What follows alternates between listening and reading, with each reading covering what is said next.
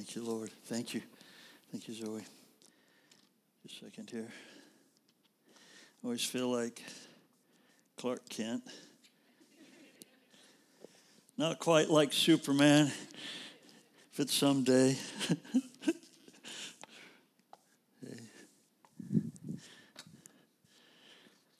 It's good to be back here. It's an honor to be back here. And um, I love you guys, and I always like coming and, and just to be asked. Uh, sometimes I'm surprised as Lord, they actually trust me. sometimes. But, uh, you know, I was at in the States a lot this year, and um, I was meeting cousins I hadn't met in decades. And one day we were all sitting around the table and some friends. And um, sometimes I just spout something off the top of my head. I don't know why I do that. Sometimes it's embarrassing. I often tell my wife what comes out of my mouth is news to me. she she always tries to tell me now behave yourself you know i'm trying i try i just can't help it but but i was there and I, I was just saying you know i found the secret to a meaningful life and they all just looked at me and said well, well what, what, what is that you want to know what a secret to a meaningful life is i told him, be awesome every day that's a secret to a meaningful life be awesome every day. Well, well, they just kind of laughed and thought you're some kind of nutter. And then uh, about a week later, it became a kind of a family joke, you know. Every time we'd say hello or goodbye, it was be awesome every day. So I started looking up about a week later. I was wondering, I wonder if there's anything in the Bible about this awesome thingy, you know. And I started looking, and it's all over through the Bible to be awesome every day. You know, there's verses like, Be perfect, therefore, as your heavenly Father is perfect. I, I, I mean, that's mind boggling, really. Um, imitate God, Ephesians 5 1. Therefore, in everything you do, because you are his children. But he's telling us to imitate God. I mean, who's the most awesome being in this whole universe? And we're supposed to imitate him we're supposed to be perfect like he is perfect. First John 4:17 in this world we are like Jesus. Do you feel like you are Jesus in this world? We are called to be awesome every day.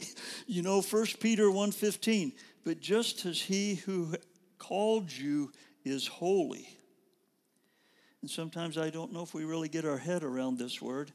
So be holy in all you do, in everything you do, be holy, for it is written, Be holy because I, the living God, because I am holy.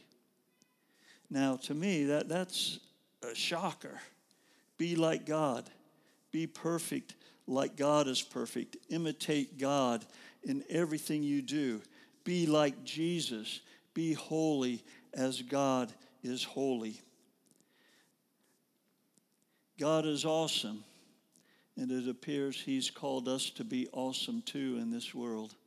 And He said, In everything you do, that sounds like be awesome every day. And I find it interesting that nobody laughed when God said it. Something to think about. I mean, that, that is a standard. We, we just think we can't reach that and we just write it off.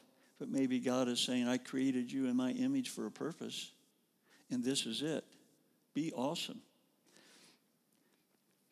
In the year, I know you, you even probably even talked about this verse. I'm sure you heard many sermons on it, but I'd like to unpack it this morning a bit more. Isaiah chapter 6. He was prophesying for five chapters before this, and then he says, I'm talking about holiness this morning, you know. In the year, that King Uzziah died, I saw the Lord high and exalted, seated on a throne, and the train of his robe filled the temple. I used to wonder what a train was, but it just means that long thing, you know. You'd know more about it since you're a monarchy people. uh, we, we Americans kind of gave that a miss back in 1776, I think. and the train of his robe filled the temple. Above him were seraphim, each had six wings. With two wings they covered their faces, with two wings they covered their feet, and with two they were flying, and they were calling to one another, Holy, holy, holy is the Lord Almighty. The whole earth is full of his glory. But the thing is about this, and I think we often miss it, is the way he began, the way, the way Isaiah began this this story he's telling. He, Isaiah went into the temple and he had this experience, and now he's writing it down. But it's interesting that he said, in the year that King Uzziah died. Now, he is the only prophet in all the Bible who begins his prophecy with the death of a king. All the others would begin or talk about it in the sixth reign, year of this reign, or they would talk about a king who is alive. But nobody introduces their prophecy with the death of a king. I don't know if you ever paid attention to this, but it, it is so important to understand what is going on here and what this holiness thing is about. In the year that King Uzziah died,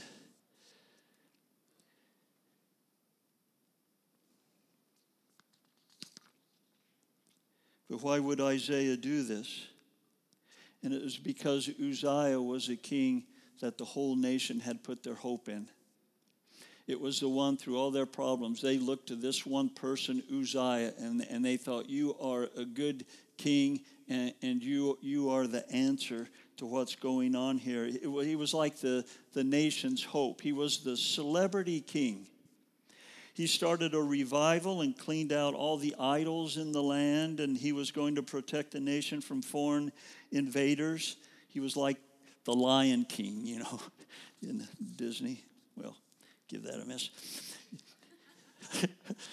but you could almost hear the chants chants from the crowds, you know. When Uzziah walked the streets, they would be going, Uzziah, Uzziah, Uzziah. You know, hell, Uzziah, our king, who's going to help us and free us and do these great things. If it was a democracy, he would be elected as prime minister.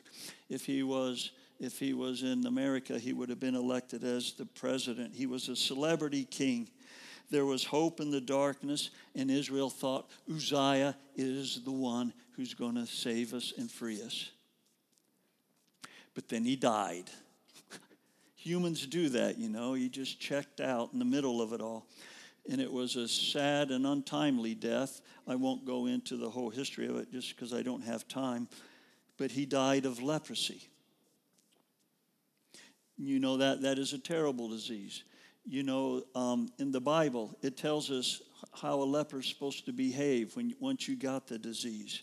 In Leviticus 13:45 says, "The leprous person who has the disease shall wear torn clothes and let the hair of their head hang loose, and they shall cover their upper lip," which he meant they have to wear a face mask just like we did during COVID. This is the way the leper was supposed to walk around. They weren't allowed to enter the temple, they couldn't give sacrifices, they couldn't do anything. They were an outcast to society. And it even goes on in Leviticus that tells us, in which you know, when the leper went out in public, they had to announce that they were coming because they were contagious, so they thought. So they would have to go unclean, unclean unclean. I am unclean. I am unclean. And everybody would clear away from them because they were lepers. This is what happened to the celebrity king. He walks the streets saying, unclean, unclean, everywhere he went. So Isaiah begins his prophecy. When King Uzziah died, so did the hope of the nation. You with me so far? And this is when the prophet Isaiah goes in the temple in chapter 6 to meet with God. He was already a prophet, so he must have been a good guy, a godly guy. He had already been prophesying in the first five chapters. And when Uzziah died, Isaiah needed to meet with God. He needed some equilibrium. He needed a godly perspective because things were looking quite grim. Our hope has died. So, as he tells us what happened on that day in the temple, the year Uzziah died, I saw the Lord, high and exalted, seated on a throne. And the point is about the seated on the throne God could have revealed himself in so many ways to Isaiah. He could have revealed himself as a shepherd. He could have revealed himself as some, something else, you know, on his great chariot or something. But he reveals himself to Isaiah on a throne. He reveals himself as the monarch of heaven. He chose the throne. And what he was saying here at the very beginning is I am not like the human celebrity king that you put all your hope in. Now look at the real king. And then he begins to show Isaiah what the real king looks like, what the real king is. And then in verse 3, it says, The earth is full of his glory. His robe filled the temple. And when it says filled the temple, it wasn't just a vision. He was talking about the temple he was praying in. If this was a temple, it would be filling this place right now almost visibly. And it would have been an awesome sight. I, I don't know if I should tell you this story, but I will. This is the part, part where you have to trust me. I don't even know if I trust myself with this one, but I, I went to a meeting once, and, and a person went up to the front and spoke, and, and, they were, and they were talking about a vision they had of God, and it was a, a great one. They said, I saw Jesus Christ and he walked by and the glory was upon him. And he had this train on his robe, you know, that just went on and on and on. And she was looking at it, thought it was beautiful. And then, then and then she, we were all sitting in the seats thinking, this is really good. Where's this going, you know? And, and then she saw at the end of the robe, and she said, and then there was a label at the end of the robe, and it said, made in Japan. I, I, I think we all just thought, but, but you know, I, I, I'm just going to throw this out. It was funny, I was talking in a church in Glasgow a few weeks ago, and I, I told them this story because it fit in with what I was talking about. And, and at the end of the meeting, you know, I, I was saying how prophecy can go wrong. That's what I was saying. But the person at the end of the meeting says, Really, Richard, I think you got it wrong because I think I understand what that was about. I, I, but I never got a chance to find out what, what she was saying. But maybe she thought the glory's going to fill Japan or something. I, I don't know. That's just an. There you go. That's just a story I never forgot. yeah, no, neither will you. I hope this isn't the one you remember at the end of the sermon because there's because there's better things coming. But uh, you know, God, God revealed himself to Isaiah on the throne, but he wasn't finished yet. Here's where the drama heightens in verses 2 and 3. Above him were the seraphim. Now, the seraphim are known as the flaming ones in places. You know, they, they're like um, the guardians of, of, maybe the guardians of God's holiness. I don't know exactly even whether they need that, but each of them had six wings. With two wings, they covered their faces. With two, they covered their feet. And with two, they were flying and they were calling to one another Holy, holy, holy is the Lord Almighty. The whole earth is full of a, full of his glory. And, and I just love the Hebrew of it. It was um, it, because the word is so potent. It's kadosh, kadosh, kadosh, Yahweh. Tzaviot, the Lord of hosts, the Lord Almighty, Kadosh, Kadosh, Kadosh. Can we say it together? Learn just this word because I think it'll just be cool. Kadosh, Kadosh, Kadosh. Again, Kadosh, Kadosh, Kadosh. And this was a chant that was going on that God was showing Isaiah.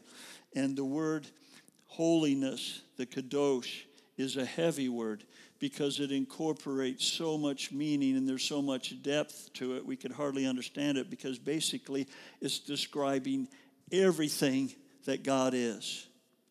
holy, holy, holy. It's, it's saying it's his otherness. There's nothing to compare God to. We have nothing at all to compare him to. He just is. He is the other outside. It, it, describes the majesty, the character, his goodness, his purity, his perfection, his light, his glory, his power. Kadosh, Kadosh, Kadosh is the Lord. Basically, that whole scene would have been awesome. At the sound of their voices, the Kadosh, the doorpost and threshold shook, and the temple was filled with smoke. And it wasn't just the temple of his vision, it was a temple that Isaiah was in when he was hearing this. And it was so strong in this earthly temple that, that even the temple was shaking. God was given Isaiah perspective. I am not your mortal monarch who is walking the streets saying, unclean, unclean, unclean. This is why he said in the year Uzziah died. And uh, say unclean is just another way of saying unholy, unholy, unholy. And, and this is the, the comparison. I think you begin to see it. The one on the throne, holy, holy, holy. And the earthly monarch, unclean, unholy, unholy. Kadosh, Kadosh. And what God is saying to Isaiah is look up. Through it all, look up. Look up. Because this is where your real king is. This is where your hope lies. And you may have felt lost at Uzziah, but look up and don't lose hope and don't forget who guards your life and don't forget who the real king is. Kadosh is a heavy word. It even sounds heavy. To me, anyway. Kadosh. I Wish I had a deeper voice. Kadosh. But it was like a chant that was going on, you know, and that's, that's why the doorposts were shaking. It was a chant, and there was a rhythm to it. Kadosh, Kadosh, Kadosh. And Isaiah felt it weighing down on him in the glory and in the temple it was so heavy that this prophet of God, who was in full time service for God, crumbles under the weight of it, crumbles under the weight of this whole vision and, and the angels and the seraphim crying out holiness and the purity, power, character, the glory, the light, the holiness of God. And, and, and Isaiah just felt the weight of it. You ever been in the presence of the Lord? Sometimes I hear sometimes people use that word weight, like, like, like it's really so heavy. And, and, and really, if God was to reveal his holiness in fullness, we would be squashed on the floor. It's so heavy because we are unholy, or we're unholy. We'll get to that but he crumbles under the weight. In Isaiah, what could he do? He cries out and he just goes, Whoa, whoa, woe to me. I am ruined. I am totally beyond myself. I can't handle the weight of this. Holy, holy, holy. Everything was shaken. And he says, and then he compares himself to Uzziah the leper. And he says, I'm just like the king that died. He says, For I am a man of unclean lips, unclean, unclean, and I live among a people of unclean lips. And he's saying it's not just me, the prophet, but, but all, all of us are unholy. And the weight of holiness is coming down. And, and I can't bear it, and we can't bear it as a human race. We won't be able to bear it because my eyes have seen. My eyes have seen the King. I've seen the real King, the Lord Almighty, and Kadosh, holy is his name. No earthly king could match him. And he couldn't bear it. Standing in the presence of God squeezed Isaiah. It was smashing him. It was like a hand upon him, and he, he just couldn't handle it.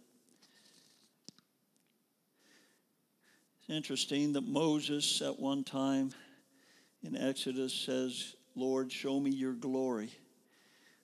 I don't know if Moses knew exactly what he was asking.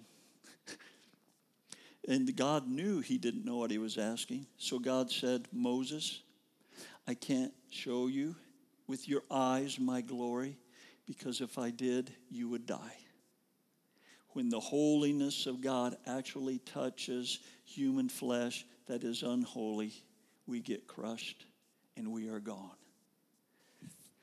So that's why sometimes God keeps his distance, or it seems like he's away, if that makes sense. But um, he said to Moses, You know, I, not, I can't show you my glory because you will die. But what I'll do is I'll put you in this little cave here, this cleft of the rock, and I will come by you, and I won't let you see me with your eyes because you can't handle my holiness, but I will speak words because you can hear words. Then he declared what God re- declared his glory in words, but he couldn't see him like Isaiah was here. Have you ever been in a big factory or seen where there's just a big machine? Have you ever stood next to it? I mean, it's deafening. And it's like, roof, roof, and you feel everything shaking. This is the way it was in the temple with the Kadosh. Can we just say a short prayer? Lord Jesus Christ, we pray because we need it at times, Lord, to get perspective. We just pray that you would bring your revelation and show us your glory in a way that we can handle it, Lord. We ask, we always ask for your presence, Father. And we were praying and singing today for more, for more, for more. And sometimes we don't know exactly what we're saying, Lord Jesus, but we know that we want more of you and we don't want to be unclean and unholy. But we just ask, Father God, open our eyes, Lord. We want to see Jesus. But we want a revelation of your holiness and what that means to us and what it means when you called us to be awesome. In your holy name, Jesus Christ, amen. You know, Isaiah chapter 6 is almost a picture of all humanity standing before a holy God. And the weight of God's holiness presses down from above. There are many words, and this might help you a bit too. It helps me. There are many words in the Bible that try to describe this holiness in human words because that's all we have are the human words. So we would use words where, where the holiness of God comes down and comes upon a city or something, and, and the city's gone or something like that, you know, like, like in judgment, and we say it's God's wrath. Nobody likes that verse. Nobody likes to talk about God's wrath because, because it's um, just doesn't fit with our theology of a nice God in a way. We don't like to hear about God's wrath or God's anger because it bothers us. But all we have are words to describe God. And these are the words we use because these are the words we relate to. But I would say a better way of describing it, instead of wrath and anger, is the weight of God's holiness. He removes the veil and the holiness comes. And then, and then with the comparison between the two, this is, I, I would almost say at times God's judgment used to come on a place, but it didn't come with him throwing lightning bolts. He just revealed his holiness. This is who I am. And you, are, you know, you haven't repented and you're going against everything I am, but I'm showing you who I am. And they couldn't bear the weight of the Kadosh of the holiness of God.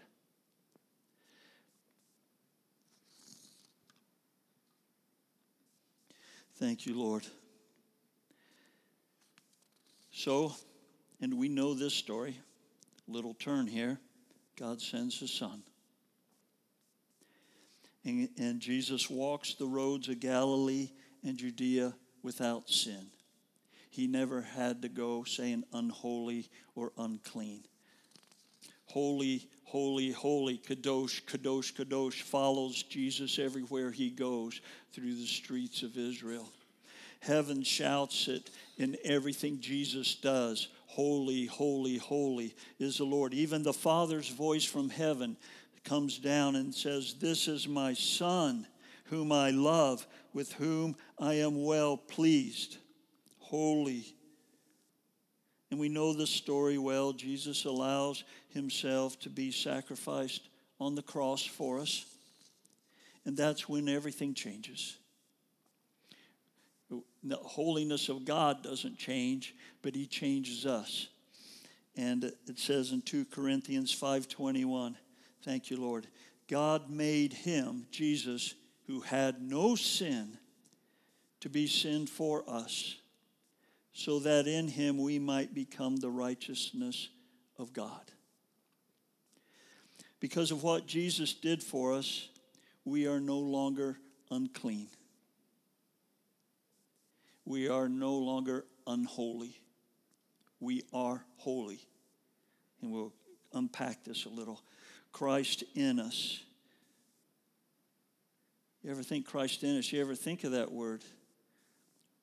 Ruach Ha Kadosh, Holy Spirit. Holy Spirit.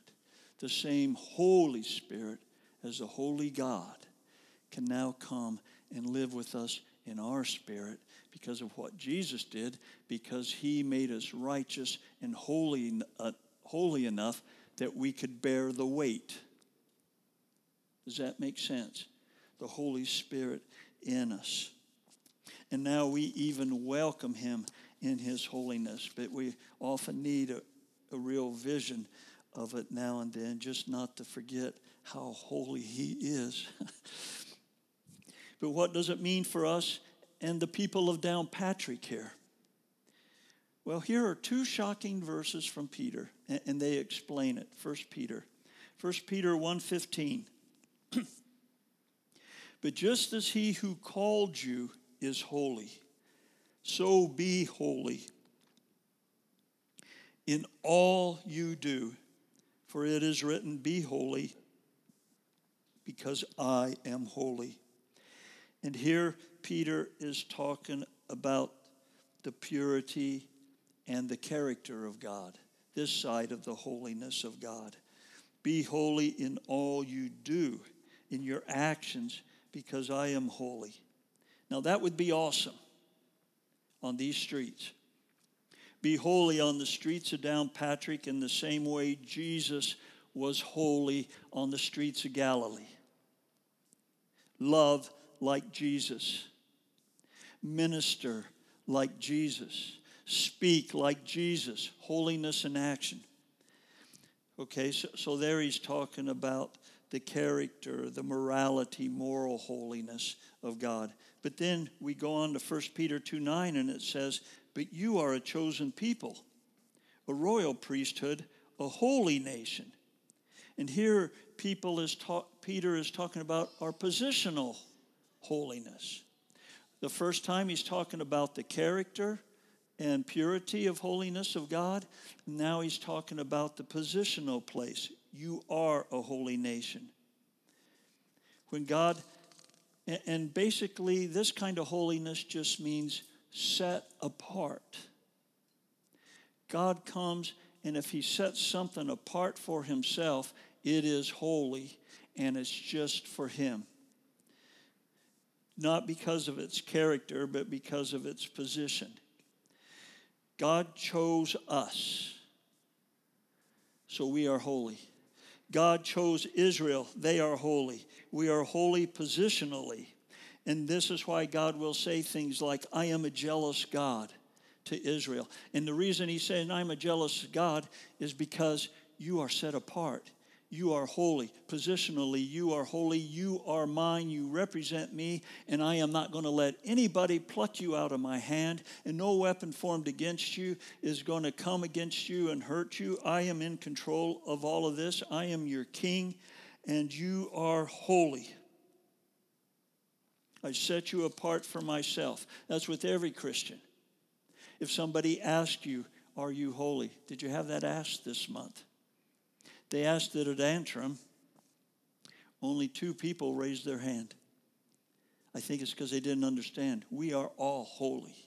We are all set apart for God and His purpose. We are holy. Even like what He says to Moses, at the burning bush, Take off your shoes, Moses, because you're stepping on holy ground. Why is it holy? Because I claim this ground for myself. It's set apart for me.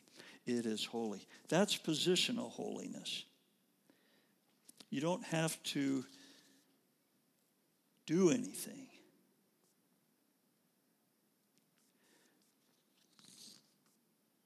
But then we have the other side of the coin. We are now called to live like holy people. We represent him in this world. Now, positional holiness is instant as soon as you come to Jesus. But character holiness or, or the moral holiness is an ongoing process. It's good to understand this. We are in the process of living up to who we are. And I would say, I, have heard this story about some monasteries, and I wish I had more detail on it. But some monasteries, you know, you get new kids coming in want, wanting to be part of the monastery, you know, young ones. And what they would do is, is the old guys would give them a robe the same size as the one they were wearing. So these kids are there with these robes, and the sleeves are down to here, and they can't quite walk because the robes are so big, and they have to tie them up because they, they haven't grown into the robe yet. But that's kind of like what holiness is like. It, it's like the position you this is who you are you are part of the community we, we, we you know you're like like everyone else we have the same robe the same size robe and everything but it looks big on you, but you are going to grow up into that robe, and th- then you'll be just like us. And it's like positional holiness, we got the robe. Be like Jesus. But boy, that robe is big. The train fills the temple, you know. And, and what, what God is saying is now grow up into it. And, and, and this is where we are at now by the renewing of our mind. This is a story of pretty much holiness in a nutshell. We are no longer unclean or unholy. But most people on our streets are. If God was to reveal his holiness here, there'd be a lot of crushed people out there. We can bear the weight because Jesus bore it for us, but they can't. And we are in the process of growth. We are growing in holiness. And the key to all the activity and that process is how am I growing? It's measured by how much and how good and the quality of your love. That is the key to it all. I am growing up into the love and compassion of Jesus Christ. It's a key to it all. And, and the process is learning how to love. The process is how to walk in love, how to react in love, how to manifest the love of God on our streets and in our communities. Love the Lord with all your Lord your God with all your heart, soul, mind, and strength, and love your neighbor as yourself. That's the character of a holy God who is love. And this is where all the glory shines. In that glory, there is this love. That, that's what you see the radiance. It's love. It's love. It's love. The purity is love. It's love. It's love. And then when he comes down on a sinful, unloving people, the two don't go together well unless Jesus comes. God is love. 1 John 4 8, just about done here. Matthew 4 5 48, be perfect, therefore, as your heavenly Father is perfect in love. Be holy because I am holy. That's in love. And basically, what it all comes down to is be awesome every day. and you may, you may still laugh at that, but I find when you go out and you love and you listen to God and you obey what He tells you to do, you find miraculous things happening on the street and with people in restaurants and everything. And a lot of times I walk home and I just think, wow, Lord, that was awesome. And it's the idea I'm going to do this every day. I'm going to be awesome every day. And that will change the world and change our community out here. Let's pray. Let's pray.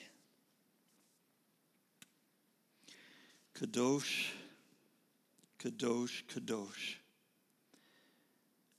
Give us perspective, Lord. Grant us perspective and help us to walk in holiness every day.